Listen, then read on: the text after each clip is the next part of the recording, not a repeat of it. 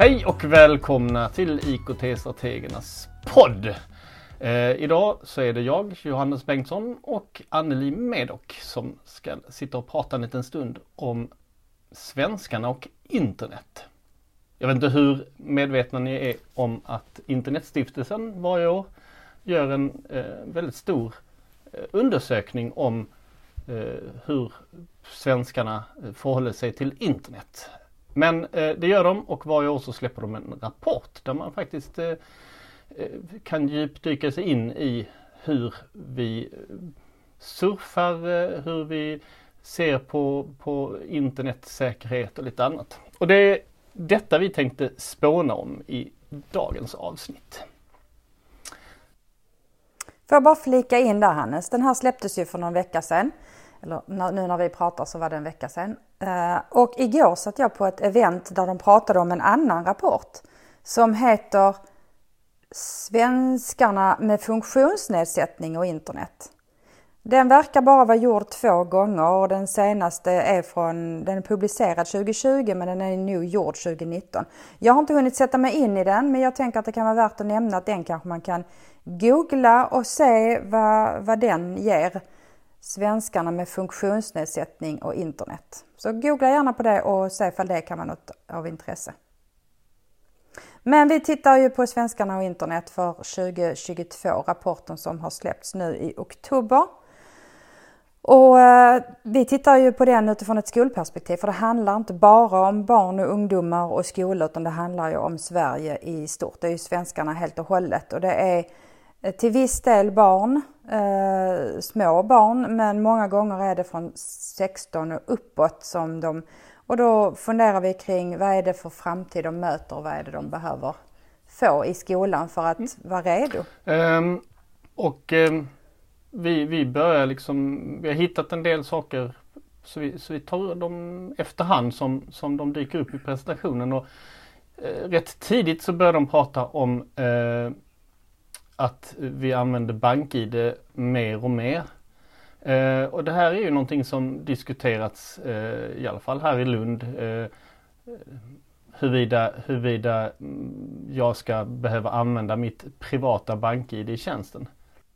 Nej, och det är inte vi som kan påverka heller om det är vad, en kommun väljer, om man ska använda mobilt bank-id eller för det finns ju alternativ som går att använda för att identifiera sig. Nej, så att det det finns ju folk som har fått sin identitet kapade och lite sånt. Eh, där måste finnas en, en lösning för dem också. Men vi använder, svenskarna använder BankID eh, i, ja, Kanske inte eh, alla använder dagligen men, men vi använder nästan alla BankID eh, minst en gång per vecka. Eh, sen nämnde de eh, att vi jobbade väldigt mycket eh, hemifrån, speciellt under pandemin eh, och att eh, vi har fortsatt att jobba hemifrån, dock lite, lite ja, ungefär samma värden. Ehm, vilket gör att våra elever kommer att eh, säkerligen i sin framtid också ha någon form av hybridjobbande i många tjänster där man jobbar hemifrån. Och många av eleverna har redan tränat på detta under pandemin när vi hade fjärrundervisningen. Jag tänker att det öppnar upp möjligheter inför framtiden. Dels att man kan ta anställningsintervjuer på distans. Man måste inte åka och, och slösa en massa tid på, på att gå på intervjuer utan det kan man snabbt och lätt koppla upp sig och göra. Men sen öppnar det också upp med arbetsmarknaden att man kan jobba över hela världen. Mm. Man kan jobba på distans. Vissa helt och hållet och vissa till viss del att man behöver åka iväg. Så det är en framtid som eleverna kommer att komma till. Det kommer att bli mycket, mycket, mycket, mycket mer viktigt med språk i samband med detta tänker jag. Mm.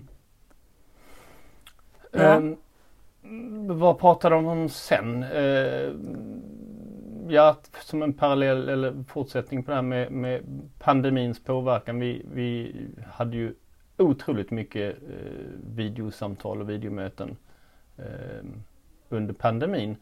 Eh, har det här då fortsatt eller har det minskat?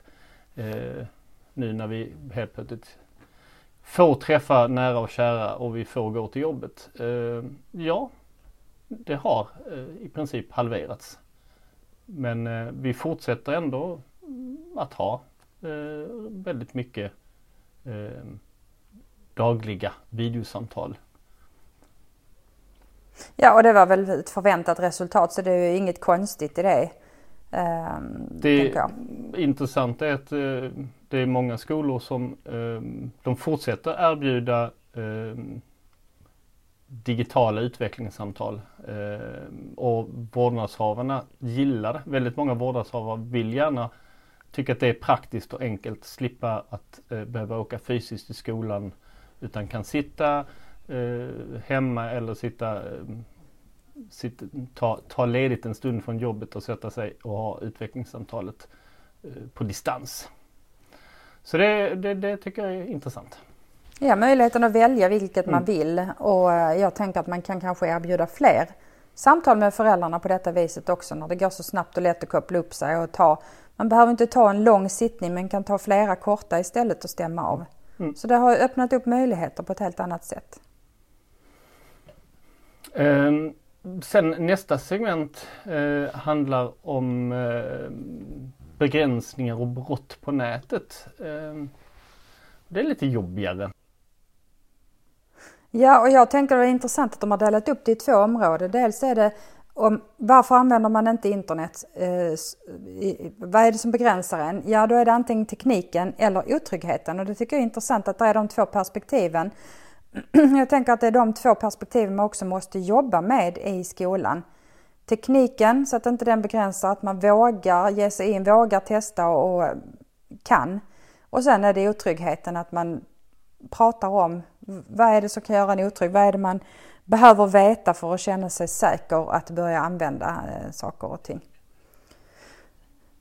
Mm. Och de som, de som känner sig, um, eller otryggheten, det intressanta är att det är väl 70-talisterna tror jag, om jag inte ser fel, som, som känner sig minst otrygga och sen så ökar det ja. faktiskt. Så att eh, de som är födda 00-talet, då pratar vi om, om eh, ja, de är ju 20 år yngre. Där, där ökar ja. osäkerheten. Eller otryggheten. Um, det är lite spännande. Så är det då eh, de som är födda på 70-talet, 80-talet, eh, är de naiva eller är de ja, men Det skulle jag faktiskt vilja ja. sammanfatta mm. kapitlet som. Alltså den delen som handlar om detta med säkerhet och sånt. Att, att det är just 70 och 80-talisterna som är lite naiva. Genomgående i den här rapporten, eftersom jag själv är 70-talist så, så funderar jag utifrån mitt perspektiv. Och då kände jag att, åh gud, jag tillhör den generationen liksom. Eh, och sen börjar, eh, börjar eh, folket som är undersökta här då att bli lite mer medvetna och lite mer kritiska. Om man djupdyker då i de tekniska svårigheterna så plockade de fram vad det är som kan vara problematiken i det. och jag tyckte det var rätt roligt att han gjorde en shoutout, Måns Jonasson som presenterade detta på ett videomöte då han gjorde en shoutout till de som tillverkar tjänster att faktiskt jobba med vilka termer de använder. För att det är många som blir begränsade av att de inte förstår felmeddelande, förstår det som står i programmet. Det tycker jag är intressant. Det kan ju inte använda jag så mycket åt, mer än möjligtvis ge lite feedback. Men eh, det hoppas man ju att det kan bli bättre i framtiden, att förstå tjänsten. Men sen handlar det om, eh, nu är jag ju också då 70-talist precis som Måns. Uh, och han säger att han har växt upp med det här med att förstå bakom eh, uh, fillagring, systemet, att man, man var tvungen att förstå det förr. Men det behöver man inte nu för nu bara funkar allting och man bara tjoffar in och man sorterar inte sina saker på samma sätt. Och det kan jag faktiskt känna igen när jag är ute och träffar lärare, lite yngre lärare. Uh, och då har jag jobbat i flera kommuner så jag pratar inte bara om Lunds kommun. att de vet inte riktigt hur man ska strukturera upp sina saker för de kan inte detta med fillagring. Och de förstår definitivt inte hur det funkar med molnlagring och sånt. Så att jag håller med, med om det som sades i den här att eh, det är väldigt många som mm. inte förstår. Går vi vidare Ja, nej men detta handlar ju om att känna sig trygg när man befinner sig på nätet. Eh, så till skillnad från den tekniska delen så handlar det om, om tryggheten. Ehm, och, och då är det ju många delar i tryggheten. Det är chatt till exempel. Det är att shoppa på nätet. Eh, det är att använda smarta prylar. Ehm, och ehm, som jag sa tidigare att det känns lite grann som att där är 70-talisterna lite naiva. Medan de som är innan, de är rädda för de fattar inte eh, och de undviker. Medan de som är yngre, de, eh, de fattar att det finns ehm, en otrygghet och därför undviker de det. Så det är inte för att de är rädda tror jag utan det är mer för att de har insett vilka mm. risker som finns. Um, att inte godkänna uh, tillgång till platsinfo.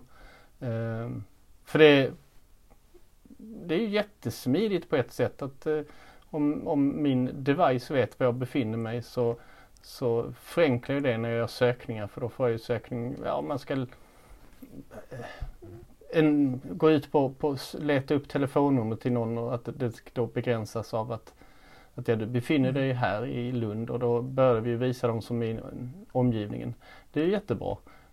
Men det är också så att någon vet var jag befinner mig och kan utnyttja det. Ja, det många inte vet är att man kan godkänna platsinfo eller ta mm. bort platsinformationen för mm. enskilda appar på telefonen till exempel. Så att man behöver inte göra det av och på utan man gör det mm. per app. Uh, och sen tänkte jag på en annan sak här i detta. Det var att um, många godkänner cookies rakt av. För att det, man vill bara få bort mm. den här rutan som poppar upp och så bara godkänna alla. Men väldigt många sidor funkar att när man nekar eller att man bara godkänner de nödvändiga. Varför ska en webbsida ha så himla mycket koll på oss själva? Det är det, är det som de samlar information och vilket styr då reklam och, och mm. annat som kommer upp. Som... Um, ja, jag har börjat mm. att klicka ur cookies. Det funkar hur bra som helst att inte mm. ge all min information. Jag tänker på, eh, jag är på en konsert kanske och lägger upp en bild och kanske till och med taggar att jag är, lyssnar på den här konserten. Och sen går jag till jobbet och sitter eh, sitter med och pratar med några kollegor och den här appen, systemet vet ju att jag befann mig på den här konserten igår och, och du visade sig när vi sitter i lunchen att du var på samma konsert på samma plats och sen så Ja då vet den att vi har någon connection här för att vi är på samma konsert. Eh, och sen så kommer en tredje person till det här fikarummet eh, och då vet systemet, för den har också den appen, då vet den det systemet att okej, okay, vi två har varit på konserten men den har inte varit på konserten. Mm, då kanske jag ska skicka lite, mm, lite, lite, reklam för nästa konsert vi har till den personen så den också. Eh, att det, liksom, mm, det, det, det är ett komplext spindelnät. Och detta tänker jag att man behöver jobba med i skolan för att medvetandegöra eleverna så att de kan själv bestämma vilken information som delas av dem. Och då behöver man ha kunskap om det och det behöver både läraren ha men jag tänker att man kan ta samarbete med skolbibliotekarien. Eh, och sen så tänker jag att det är främst på ämnet samhällskunskap och fritidshemsverksamheten som Eh, man verkligen behöver ta tag i detta. Men alla lärare behöver ju såklart jobba med det för att vi befinner oss så pass mycket ute på nätet i alla ämnen. Mm. Osäkerheten vidare, eh, e-handel.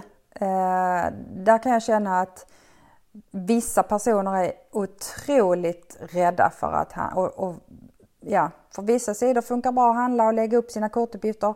Andra är inte så bra och att känna till vilka som är vilka. Och ja, ska vi jobba med det i skolan kanske och hjälpa eleverna att se vilken sida som skulle kunna vara bra eh, och kanske inom hemkunskapsämnet i så fall. Men det är viktigt för det sker mer och mer e-handel. Och då behöver man veta hur det funkar. Sen har vi de här bedrägeriförsöken. Eh, 59 procent av svenska befolkningen. Jag blev lite förvånad, jag tycker det är en låg siffra för att jag tycker det kommer ju bedrägeriförsök hela tiden. Eller så har de dratt gränsen lite hårdare än vad jag har gjort när jag tänker bedrägeriförsök. Eh, bluffmail, sms med falsk avsändare 55 procent. Jag tänker det kommer ju dagligen eh, för mig. Så att jag blir jätteförvånad att det bara är 55 procent hmm. Ja, alltså som jag sa till, till, till min, eller sagt till min mamma att eh, banken mejlar aldrig dig. Eh, och om banken eller polisen eller någon annan myndighet ringer dig så det är helt okej okay att säga att jättebra, jag, jag ringer upp dig. Ska vi gå mm. vidare? De kommer in på sociala medier eh, Eh, och eh, då min reflektion kring det var vad är egentligen sociala medier? För att de har plockat in eh, eh, Roblox som egentligen är en spelplattform men där, där de umgås. Eh, men framförallt är det då användningen av det. Hur använder man och sen integriteten på sociala medier är viktig också. Vad bjuder man på? Vad lägger man upp saker? Kommenterar man? Vågar man uttrycka sina åsikter? Kränker man? Eh, sådana saker är jätteviktiga för lärare att jobba med. Ja, alltså det är ju många människor som inte vågar eh, skriva vad de tycker. Eh, för att där finns alldeles för många som, som eh, eh, behandlar en illa. Men ska man, ska man skriva vad man tycker? Ja, jag kan känna att jag undviker också det. Jag försöker, alltså det blir ju lite grann av en bild man har på, på sociala medier. Man visar den positiva sidan. Man är lite försiktig.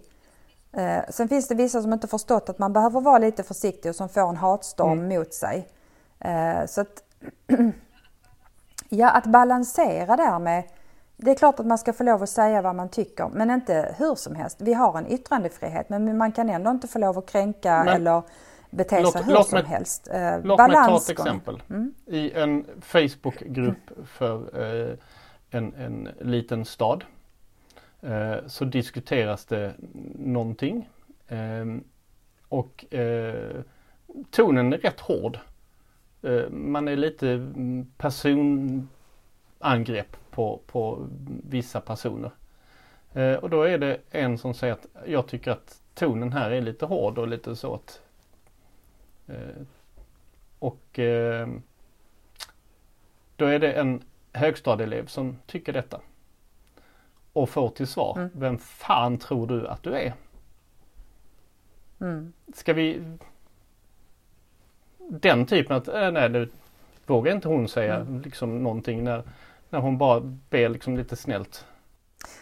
Sen känner jag också att eh, ibland, ja, jag försöker att inte skriva något provocerande utan mer vara nyfiken. Eh, och ibland så tolkas det, så det handlar om den som tar emot det också, att den måste kunna försöka tolka det positivt. Um, ja, det, det, är inte lätt. Det är inte lätt om man behöver jobba med det i skolan. Och att inte liksom, att behöva väga varje ord innan jag skriver det här. Kan det här misstolkas? Kan jag få en mm. hatstorm? Mm. Är det, det lättare att jag kniper käft? Och det är inte demokratiskt att inte få våga göra sin röst hörd. Sen är det liksom, det finns ju olika saker att säga. Att jag menar, men, men att inte våga skriva någonting alls för att man är rädd för att det ska bli en hatstorm. Att det mm. kan misstolkas. Mm. Mm? Uh. Ja och eh, de här siffrorna handlar väldigt mycket om eh, de som är 16 eller över för att man använder väl inte sociala medier mer än då Roblox. Om vi, vi kommer ju till barnsiffrorna senare. Eh, men, men de här siffrorna han presenterar från början det är vuxna. Och om vi tittar vidare på vuxna Eh, så är det så att kvinnor använder sociala medier mer. Jag satt och diskuterade med min man och han sa också att han, han skaffade ju sociala medier, alltså Facebook, eh, Instagram, Twitter långt senare än vad jag gjorde. Och han, även efter att han har skapat det så är han inte lika ofta inne som jag är. Och jag tror att överlag, nu drar jag alla över en kam här, att män är inte lika beroende av att ha sitt nätverk och känna av dem hela tiden. Alltså jag är och jag är nöjd med det. Jag kan slappna av och vara ensam medan kvinnor på något sätt måste hela tiden känna sitt, sitt eh, nätverk och vad händer där och vem gör vad och jag vet inte lite mer. Jag är ju betydligt mycket mer på sociala medier än vad han är. Mycket mer. Men, men det betyder ju också att männen är någon annanstans. För det är ju inte så att män använder internet mindre, men de gör andra saker. Vad betyder detta för lärare och skola? Jag, jag, tänker dels att man arbetar med det med eleverna då är det de äldre eleverna, att man pratar om att man, man eh, befinner sig på olika ställen. Men, men jag tänker också som pedagog att man kan inte förvänta sig att en, en manlig kollega är lika mycket och, och använder sig av det kollegiala nätverket i samma utsträckning som, som de kvinnliga kollegorna gör kanske. Om man, om man nu liksom hårdrar det så. um. och, var, och var hittar uh, Ja, men kan man hjälpas åt då? Mycket... Om kvinnorna är ja. mer på sociala medier i grupper och får tips, kan man liksom mm. ta, ta det med sig och hjälpas åt att dela vad man får reda på, vad man mm. lär sig. Uh, och så kan uh, då de som inte är på sociala medier lika mycket dela med sig av annat, till exempel om man läser bok eller uh, så mm. att man har det kollegiala delandet och lärandet från, ja, med olika ansvar. Ja, för att det diskuteras ju och, och, tipsas väldigt mycket om eh, utbildning framförallt digitalt eh, på Twitter, på eh, Facebook och, och, och, så vidare. Och är man inte aktiv så mm, hänger nej. man inte med. Om man inte får hjälp av en kollega. Så att, ja, då, mm. Precis. Så det kan mm. man ju tänka på. Mm. Ska vi gå vidare till ett område som handlar om eh, digitala medier. Eh, och då är det både video och det är böcker och det är ljudböcker det är tidningar eh, som det handlar om. och det här är ju någonting som såklart fortsätter öka. Ehm, vi blir mer och mer digitala. Ja, jag skulle vara väldigt intresserad av att se ehm, just hur, vilka läser papperstidningen och vilka läser digital dagstidning och vilka läser varken digitalt, läser tidningen varken digitalt eller jag är ju uppvuxen med att eh, det kom hem en tidning och så satt eh, man där och läste tidningen från, eh, från sida del A till eh, Det var en morgonrutin. Eh, nu kan man läsa tidningen när som helst på dygnet. Eh, Papperstidningen är oftast inaktuell. För det som, det som står där visste man redan innan. Men oftast så kan det vara mer fördjupande än det man vet. Mm. Det kanske kommer i någon annan sån här undersökning. Eh, det som är intressant också är, vi har pratat mycket om vilken streamingtjänst vi vill ha för filmer här hemma och eh, ja, Eh, den som är störst är Netflix. Men den playtjänst som når flest är SVT Play. Det är ju intressant. Det är inte lika många som tittar regelbundet på SVT Play men som någon gång har tittat på det under året är det fler än Netflix. Så Netflix är mer daglig eller veckovis användning. Men det är de två stora, SVT Play och Netflix. Eh, och då har de tagit bort Youtube för att den funkar lite annorlunda så den finns inte med. Annars så hade den ju varit långt mycket. Där är folk säkert inne dagligen. Eh, och alla, 100% har varit inne på Youtube känns det som. Så den tog de bort. Ehm, mm. Men vilka playtjänster man har tillgång till och eh, hur de fungerar.